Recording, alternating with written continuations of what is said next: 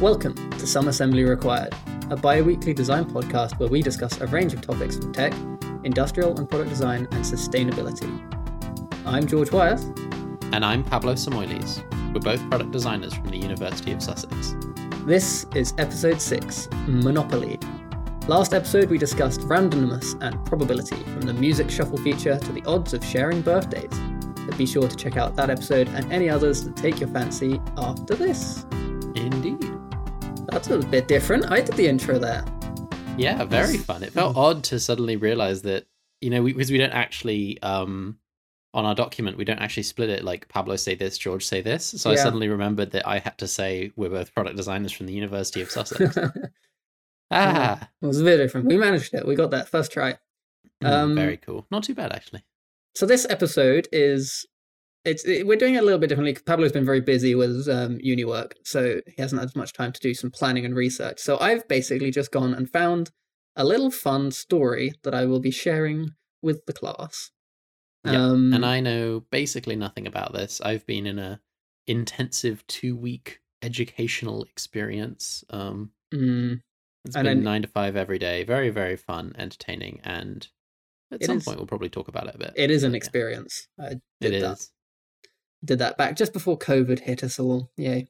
So, my story I found for this little episode is about the history of the the board game Monopoly. I nearly said video game there. That's um sign I of the mean, times. it there. is a video game too. I- yeah, that's true. It's been turned into a video game. That's very much the uh, the It modern takes on the board game. I, I nearly did it Do you think there'll ever be people who um who just think of Monopoly as the video game and not the board game? Um, I'm sure there'll be people. I don't think it'll be like a, a common sort of thought process. What's that? Oh, man, the Mandela effect. Like, I don't think it's going to be like to that sort of level where people just assume it is. But there's Okay. always, I reckon there'll be people. Yeah, there probably already are people. Let's be honest. Um, Yeah, probably. So, yeah, Monopoly. It's it's pretty um infamous.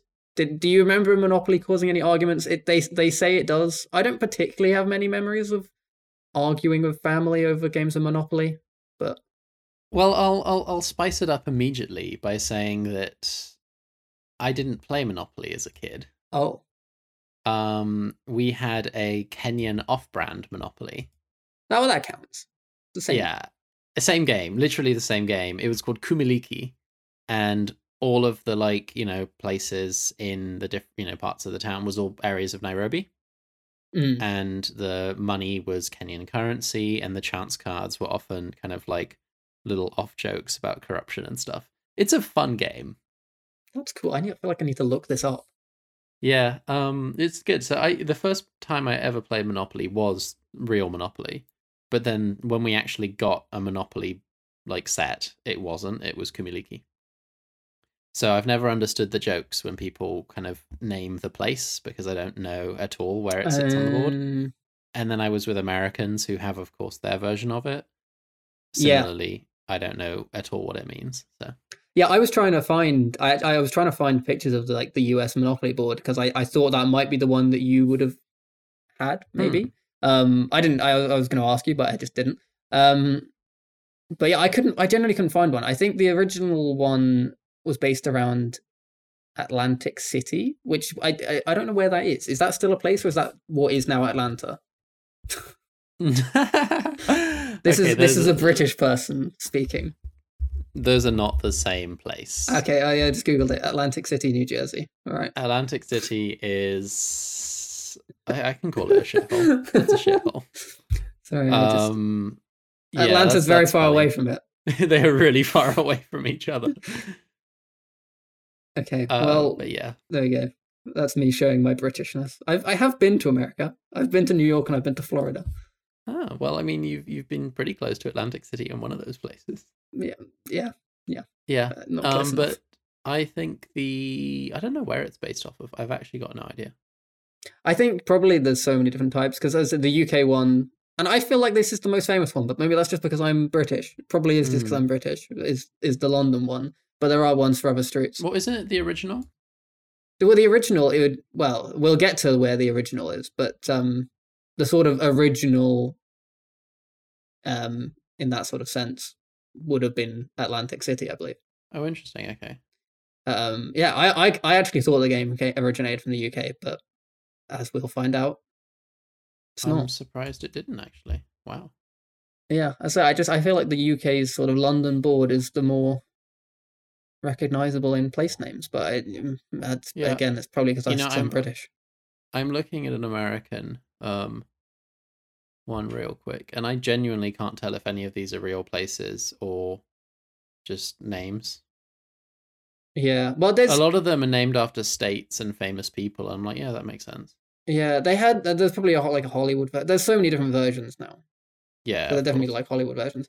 I mean, I I had a version that I it was like this customizable one. So you got the board, um, and it had all these like little spaces and like this these stickers that you, you could print onto with all the right like fonts and all that sort of stuff in it. So you could make your Oh. own set. Oh, that's Um, I think. I'd got it for like Christmas at one point, and so I made it and I called it Wyathopoly. Um, Aw. of course. I can't remember how old I was. I was probably like eight, I'd guess, eight or nine. Um, and so I'd made all the different places, the different like rooms in our house, but there wasn't enough rooms in our house. So it was like the rooms in our house, and then it was like the woods out the back, like the garden, the um, the street we were on. I don't know if maybe I had like my school and stuff. I don't know. I can't remember. I probably still have it in like the the loft somewhere, but That's really cool, actually. I should have got it down before That's we so recorded this. cool. Yeah, I, Yeah, it's I- a bit of fun. That's really interesting. That's fun. No, we, we, we didn't we never did that. I we just had our like Kenyan one. I can't remember. I know the figures were different because Mm. it was there was a lion, a flip flop, a uh rhino. Can't remember what the other ones were. Okay, well, what, what what piece would you use? What was your your go to? I I liked the rhino or the flip flop. They sound fun. I mean, all of those pieces Yeah. sound quite fun. I in our one, I think I I tend I quite like the top hat, but I also like Yeah. the my because my sister would always have the Westie, so I wouldn't have the dog. Um, the dog, yeah. I th- I feel like when I played British Monopoly, I was the dog. There was a I think there was a, like a there was like a racing car as well. I think I had that Yeah. amount, but the top hat. I'm a keen keen keen bean for the top hat. I mean, hey, it's, it's Mr. Monopoly right there holding it, so obviously Yeah, gives you the best luck. I, surely, I right? wanted to be the top dog. Clearly, You wanted to be Well, the top so. dog, but you weren't allowed to be the dog. Yeah. No, no, that's true. Um, but yeah, fun. I also remember I don't, I didn't have it. I think my cousin had it. There was a there was a weird new version where you actually had like a credit card machine thing, and it was like almost digitized. oh yes, I've heard of this. I've seen I don't talk un- about it. I don't really understand it. Yeah, never never played it. I feel like it had some kind of debt element. Yeah, there was like Um, complex, more like banking rules. I think. You know what I should buy? And I, I in fact I might just buy this. I, I've been kind of wanting to for a while. Is Uno Attack? Did you ever play Uno Attack? I don't think so. I don't even know that. I wait. Is that the one that had the machine that just threw cards at you? Yes. Oh yeah, I think I did play that once. It was Yeah, so I played it once and I absolutely loved it. But basically, instead of you know plus two or plus three cards, you press the button that many of times, and it gives you a random number of cards from like one to thirty. Yeah. And it just It flings is- them at you, so you just sort of like just get sprayed with cards, and then you have to gather them all up. So I think I might buy that. Um, but no, I never had the weird credit card monopoly. I think I found it. It's Mon- Monopoly with electric banking, the Why, electric though? banking edition, Why? and you have like one of those little card machine things. You know, like oh, they're like the security machines that you have to put like your pins into Yeah. when you're doing like online banking. Sometimes. Is it like a the- there's like machine there's like a that. monopoly for millennials, isn't there? Oh, honestly, there's a monopoly for everything. Like if it exists, there's a monopoly of it.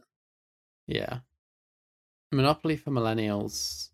Yeah, because that, that was their kind of cash grab at you don't get money, you get like experience points. Oh yes, I do remember paid. this. I do remember this. Yeah. And it, it's and it's the tagline's like forget real estate, you can't afford it anyway.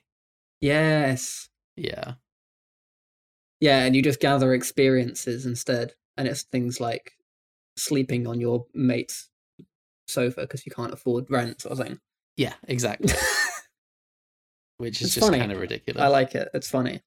it's funny, but it's also like at the end of the day, it's Hasbro making lots and lots of money off of it, isn't it? Oh yeah, that is true. It's Yeah. it's ironic, I suppose, in that sense. Yes, definitely. Well, on on from that, so we uh should we get into the actual story of it because there's a We a lot more to it than I thought there'd be. Was, Yeah, I'm, um, I'm I'm kind of impressed that we've already had such a kind of interesting conversation about Monopoly without even starting the conversation. yeah, and you've barely even played the game. I have barely played the game. I've only played my funny off-brand one. Mm. Yeah. So yeah, we you mentioned Hasbro. Um, they are the sort of owners of the Monopoly brand nowadays. Um, but they are not the start of the story. Oh no. So Mm. um, it's it's a sad it's a sad story, unfortunately. Um, Ah, we're starting off with a bit of well i suppose it's ironic in the way it's it's it's a game that was created um, by a woman from illinois called elizabeth magie and she kind of came up with the game in like in the ni- early 1900s um, and it was based around basically in a way for her to try and push ideas of more left-wing politics oh, interesting. um, and so it's actually more against a monopoly idea, really. so it was almost anti-capitalist. Yeah, it was a sort of anti-capitalist game, basically, and unfortunately, it went in the other direction. Um, so yeah, so Elizabeth Magie, or Liz- Lizzie, as I'll probably call that's what she was generally known as, Lizzie Magie. Uh, she was born in 1866 in Illinois to um, forward-thinking parents. Uh, her her father was James Magie, uh, who was a newspaper publisher, and he apparently he accompanied Abraham Lincoln around the uh, the state in the 1850s during like public debates. I'm presuming that was must have been sort of around election period for him. That's as Hmm. much information as I could find though. Um, but yeah, he was an anti-monopolist, Okay. which is funny in a in in an ironic sense. Um, and it was him that introduced Magie to a guy called Henry George's book, which was called Progress and Poverty, which basically like formed all her political b- beliefs. So I did a bit of googling into this Henry George guy. He was an American political economist and journalist, and yeah, this book outlined the theory that individuals should own what they have made or created, but that the land should belong to the collective. Um, apparently, in the 1890s in America, the book outsold all other books except for the Bible. Wow. I mean, that's a pretty big, you know, 1890s America. Wow. Yeah. Um, and he also apparently inspired a philosophy called Georgism, which I like the sound of myself. Um, but yeah, so he was basically, yeah, he wanted to make the world more fair and more equitable, and didn't like the ideas of, you know, wealthy white men getting their their hands on large swathes of land and making all the money off of it. They, you know, he he thought that land should be shared equally, but amongst people, all, all like the um the the goods of it, I suppose, should what what comes Which is it. worth worth saying that in America, that is that is a crazy opinion to have. Yeah, You know, like other other countries, many other countries have had some kind of socialist kind of movement or inspiration at some point, but America really never has, and well, hopefully might, Eh, maybe. maybe. Um, but you know, like they, so for that to be a, an opinion that was that popular to the point where it was second to the Bible, is actually kind of incredible. Mm.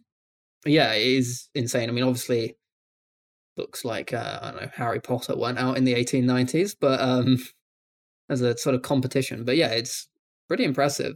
Um, but yeah, this Lizzie Magie, so she was kind of an incredible woman. To be honest, she had an insane work ethic, and actually, in the early 1900s, when she was first coming up with her idea for the landlord's game, as she called it, um, she was unmarried and yet she still owned the, her own home uh, and that was off her own back as well. So she was, I don't know, she was hustling in in the day, and yeah, for a Mm. woman that was in, incredibly, incredibly unusual, I suppose.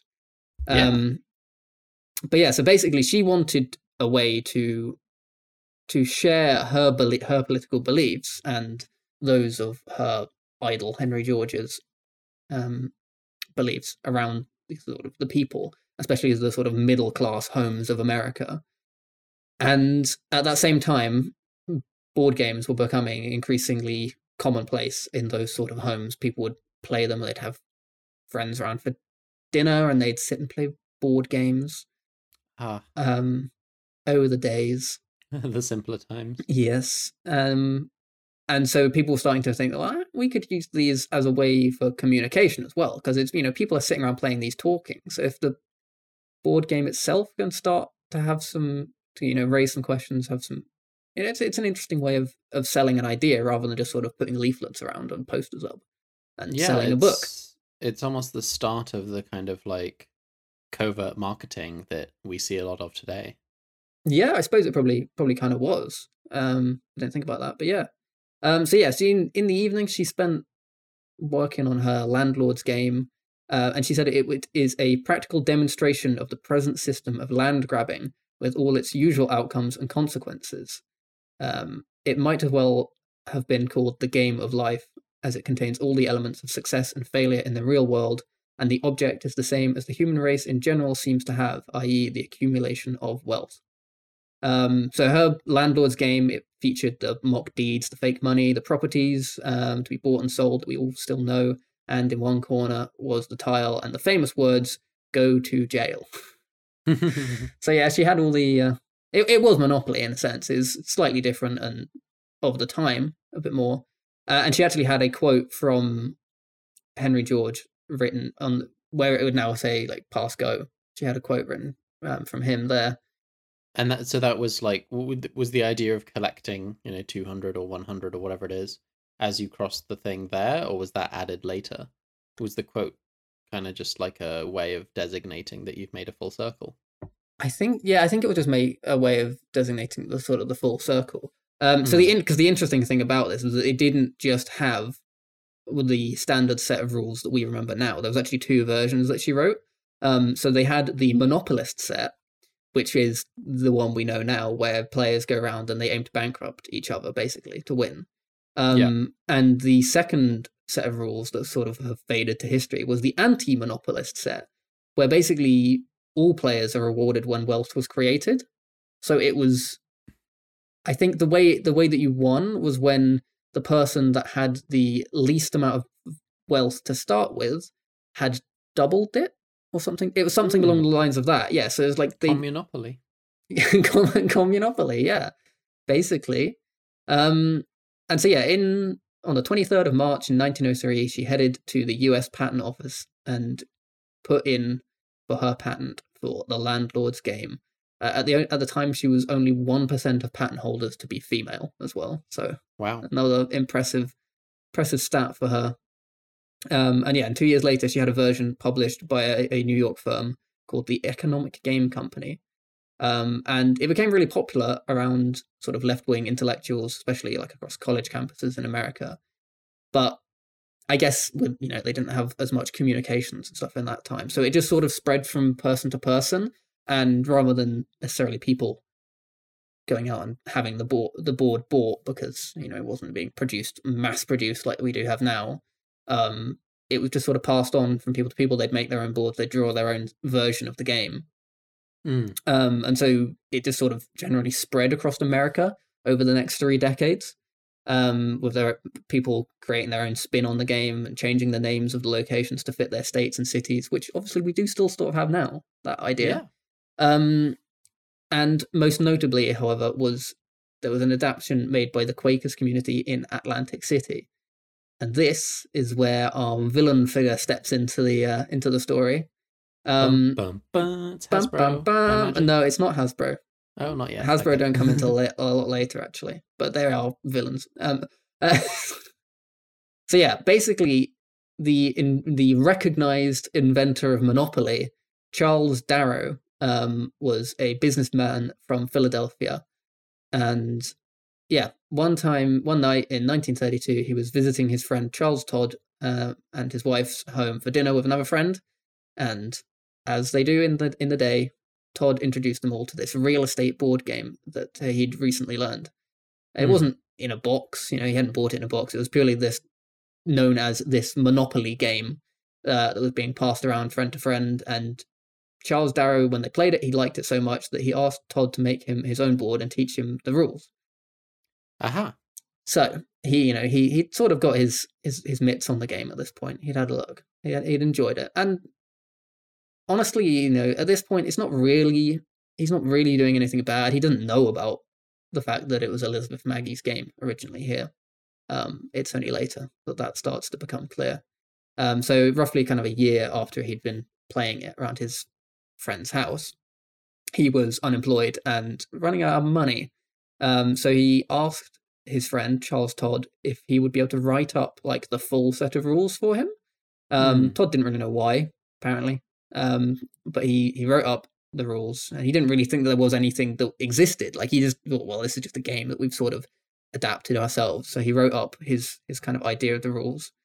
Um, and Charles Darrow basically took that game to Parker Brothers, who are the sort of original people of um, publishers of Monopoly. Initially, they actually rejected his game though because they thought it was too complex and didn't really like the theme of it. Um, but he managed, Charles Darrow managed to successfully sell it around in sort of stores in Philadelphia. And after that, they sort of went, okay, maybe you're onto something. Um, So was this based on the Quaker version? yeah, so it was that's that's why the I said earlier, like the original Monopoly was based around Atlantic City because that's where that adaptation of the game. It, it was that adaptation of the game that ended up in Charles Darrow's hands, basically. I think Interesting. And he didn't get got by the fact that uh, Lizzie Magie had a patent in the name. Well, no, because it was a sort of it was it it was a slightly different game. It wasn't the same game, but it was it was very much clearly like a copy that she'd or, or like of her idea, um, Mm. with its own workings. So her like landlord's game originally didn't have all the same places. trying to find it. I see. So it had been at that point quite derived and adjusted.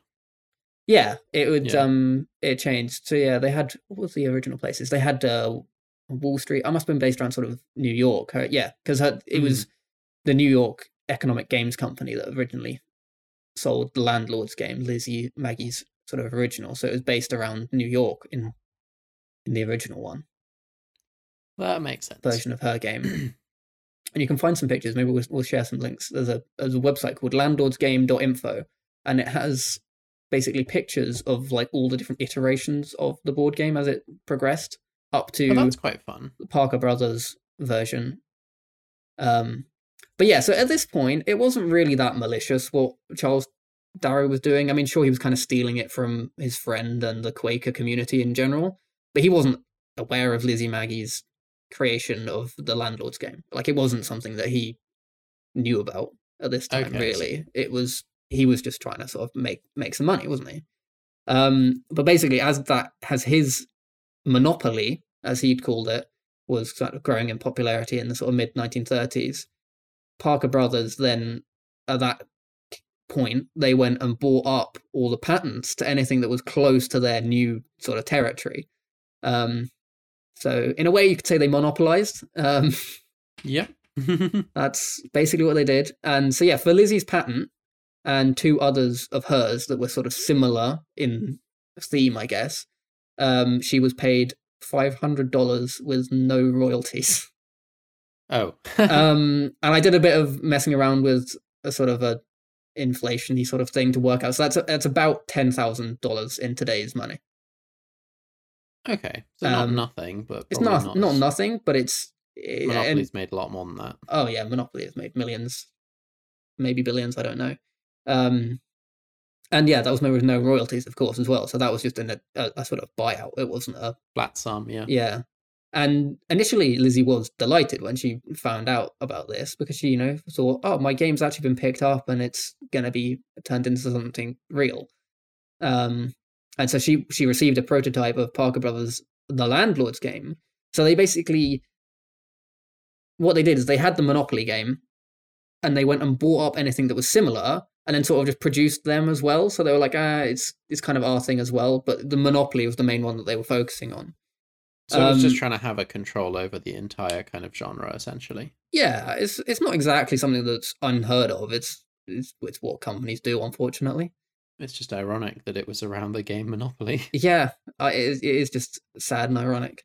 Um, but yeah, so when when Lizzie got this, she actually wrote a letter to Foster Parker that there had been a song in my heart ever since the game had arrived. Someday, I hope uh, you will publish other games of mine, but I don't think any of them will be as much trouble to you or as important to me as this one, and I'm sure I wouldn't make so much fuss over them. So yeah, she was Hmm. initially she was really excited because she thought, oh, Yeah. my game's actually been picked up. Um, however, it became clear to her in January 1936 um, when she became publicly angry in the Washington Post with an image of her holding up the Landlord's Game board. Uh, so that's the sort of the original one that she'd had published with the New York Economic Game Company back in 1903. No, 1905 it would have been. Um, and a picture of what we now recognize as the Darrow board emblazoned with Monopoly across the middle because they're basically identical. Um, and she wasn't happy about it. But unfortunately, at the time, the story didn't really make much of a headline, to be honest. Um, the Evening Star even wrote that Lizzie's game did not get the popular hold it has today. It took Charles B. Darrow, a Philadelphia engineer, who retrieved the game from the oblivion of the patent office and dressed it up a bit to get it going.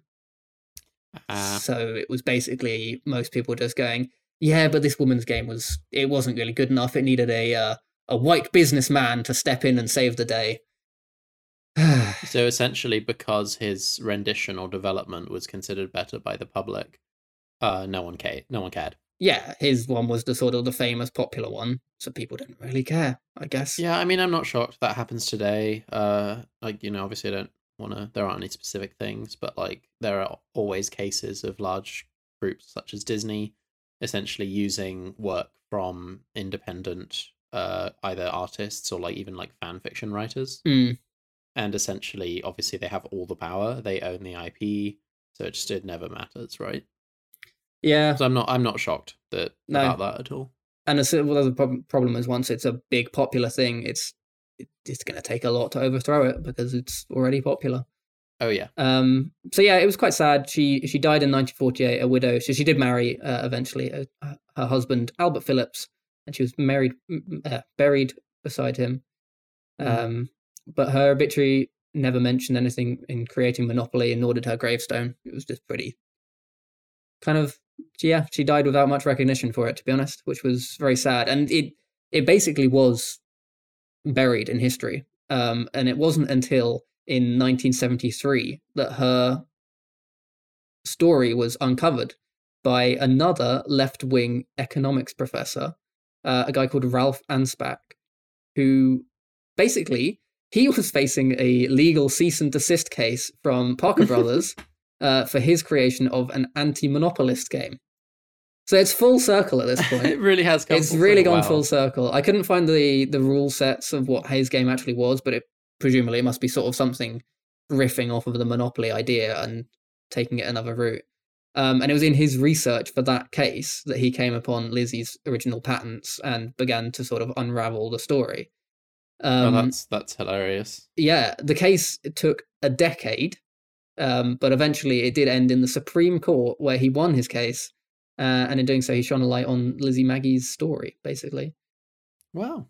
Yeah, uh, the the main most of this info sort of came from his research, uh, I think, uh, and that's all been sort of compiled by a an author called Mary Pilon, who released a book about this whole story in 2015. Um, I've not read the book because I need to buy it, and I'm very slow at reading. Um, but it, she's she wrote a load of articles and stuff like that around the release of her book as well, with with this sort of information in. So, so yeah, shout out to Mary Pilon for finding Shout all out that, yeah.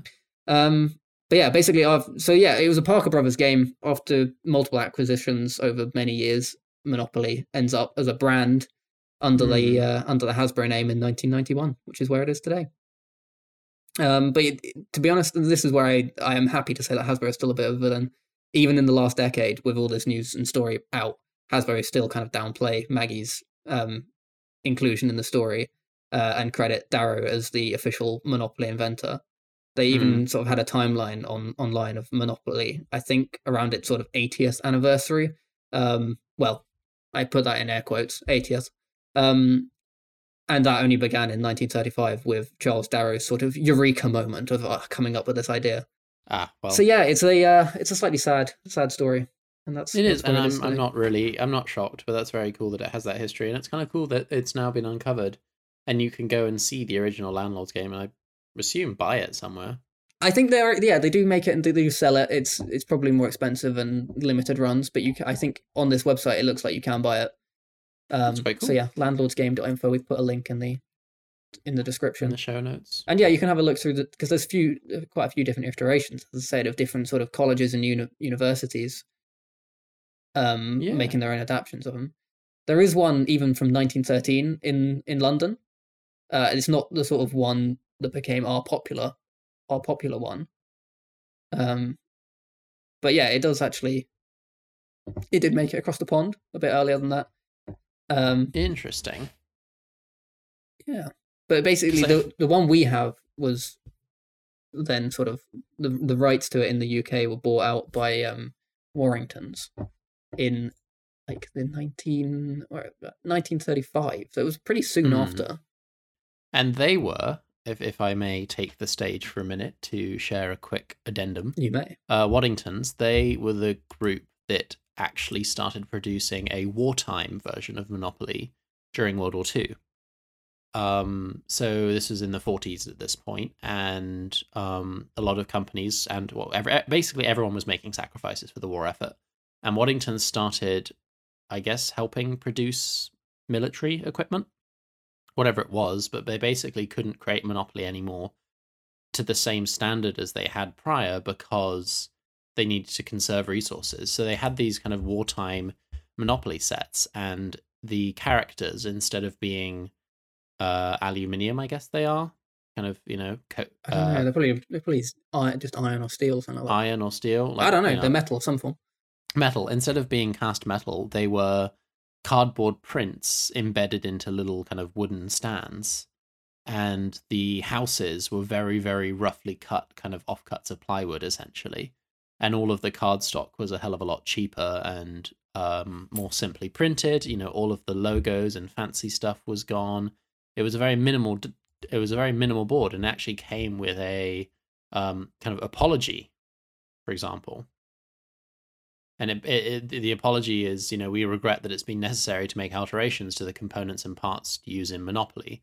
The trinkets have been replaced by wood pieces, a spinner is substitute for the dice, and other alterations have been made. Uh, however, we've turned out the best game we can under restrictive conditions, and we hope you'll obtain from this game the amusement and pleasure, pleasure that you did from your peacetime version of Monopoly. And it's very interesting because it's just a different, you know, it's a different board, but it's otherwise the same game. It's also Uh, quite an this- interesting sort of look at life during the, the war, to be honest. You know, you don't Yeah. really think about board games so much and those sort of things and the way that they were produced. It's interesting. Yeah, you really don't. Uh, and this this actually was the version of Monopoly where the kind of short game rule um, came in, which is the I mean I, I don't know Monopoly that well, but it was the idea that you could bar- um, bargain for houses and stuff so that you weren't always wasting time. Um, so all those rules came in to kind of speed up the game, and this was the edition that did that. But also, most interestingly, was they were asked by the British Secret Service to create specific versions of wartime Monopoly that within the board itself had embedded a map, and then within the box there might be uh, money and possibly even a compass if they could sneak it in. And these were then sent under the name of a false charity to prisoner of war camps, where the prisoners of war could tear open the boards to get given essentially an escape map, a compass, and some cash to be able to escape and pay their way back to wherever they need to go. And that's just kind of incredible. It is incredible the the ingenuity of what happened during the war. Those yeah, sort of things. it's just another one of those neat little spy things, isn't it? Yeah, it does feel quite James Bond like. Yeah, absolutely. You know, Q sits down. Q, what is this? This is just a Monopoly board. Ah, no, Bond. I think you'll find actually if you just click, you click the house on that corner by that small red dot, it's actually a penknife. exactly. I, I I don't understand. Like I can understand how they get a map into the board, right? The boards are usually quite thick. You can just easily have a thing in there Mm. and some cash in the box. I get that too. Where the hell did they hide a compass? Yeah, I don't know. I mean, how thin can you make a compass? I don't really. I don't like. I don't think they can be all that thin, can they? No. Well, maybe actually, I tell you what. There was it, another thing that they had to reduce in the wartime was the dice. So they had to Yeah. get rid of the dice. So they had instead they had a little spinner, Hmm. So maybe the spinner was actually like a campus or something. Oh, interesting. Maybe it was something like that. I don't know. It's Oh, cool. That's quite cool. That's quite cool. And obviously, you know, there's there's very little evidence around this because it's not like there was a big publication at the time that it happened. And actually finding the wartime sets, let alone the ones that have spy stuff inside of them, Mm. is almost impossible. But it's just very cool. And Yeah, well, I imagine kind of- also the spy set ones, if you have to rip open the board to be able to get the map out, the ones Yeah. that would have succeeded have probably been destroyed in the process. exactly, yeah. And now it's just a map. Yeah. But that is but Clever. very cool and it's interesting that waddingtons who were the people who first got the license were almost immediately doing that you know they bought the license and probably six years later started making the wartime sets yeah. I think people just had to adapt, didn't they? yeah Crazy, crazy. But yeah, so that is that's the story of Monopoly. Basically, it's there's a lot more to it than I thought of, and yep, Lizzie Magie is kind of the original inventor, and it was basically invented as a argument against monopolizing things. which is so ironic and it makes the story all that more sad Yeah, it does. Yeah. So rest in peace, Lizzie Magie. Your story is being remembered now. Just about. I, I don't i don't think we are the turning point in her story by any means no, our our small corner of the internet is, you know, Exactly. We're doing but regardless, uh, you should go check out landlordsgame.info and there's some interesting history there. I was just taking a look at it as George was talking. Pretty cool, really. Very Yeah. cool. yeah, no, there's loads of different versions, and it's interesting the way people just took it and changed the name and changed the places, and in a way, I suppose that customizable set that I had when I was younger was quite faithful to the original premise. Hmm. I suppose. You're right. Perhaps Wyathopoly was the true one. Wyathopoly, the true. I, it makes me also think what other games that we kind of play and take for granted may have quite kind of either tenuous or very much like passed between families and rules changed things until someone picked it up and went, I'm going to make money with this. I'm sure loads. Uh, Yeah. There must be loads because that's the sort of thing that would have happened back then. Oh, yeah, You know, absolutely. they, they didn't have the internet and mass production to be selling these things around. So the sort of early 1900s, just yeah, people found found a fun game. They've probably had at that round that, that time they probably had more in the way of access to leisure time like that. Yeah, So yeah, it probably there's probably loads of them popular games. that's very interesting and cool to think about. Well, never thought we'd do a you know forty ish minute recording on Monopoly. No, it's uh, there's a lot there's a lot to, lot to unpack there. Yeah, incredible. us- Thank let us know what so your favourite for pieces- researching and sharing. Pieces are as well. Yeah, absolutely. Well, I guess I'll close it out. Yeah, you can close that if you want. We'll get back to All normal. right. Oh, yes, thank you. Make sure to subscribe to the podcast on Apple Podcasts or Spotify and rate it. I think those platforms both have rating options now, so give it five stars so that you never miss an episode. And if you've enjoyed this episode, please share it with your friends, family, co workers, and what's the dog called again? The the Yorkie, And the Yorkie. the Yorkie dog. and the Yorkie Dog in Monopoly. Unlike videos and blogs, podcasts have no algorithm for recommendations, and we rely entirely on the word of mouth of you as our listeners. We do indeed pass it around like all those people passed around the Monopoly board game or the Landlord's Exactly. game board game, as it was. exactly, but remember who made it first. yes, of course. Don't ever plagiarize. Um, follow us on Instagram as well at assemble.it for a deeper look into the show and our own work, including behind the scenes, outtakes, projects, and updates. And yeah, we'll share some pictures of some of the old boards maybe on there as well. Oh, yeah, absolutely. And once more, remember to subscribe to the podcast and share it among your friends, family, co workers, and your Yorkie. We'll see you in a couple of weeks with our next episode. Thank you very much for listening. Thanks for listening. Some Assembly Required is co hosted and produced by Pablo Samoiles and George Wyeth, and edited by George Wyeth. Music is by Mikey Burtwhistle. This is a 7 6 podcasting production.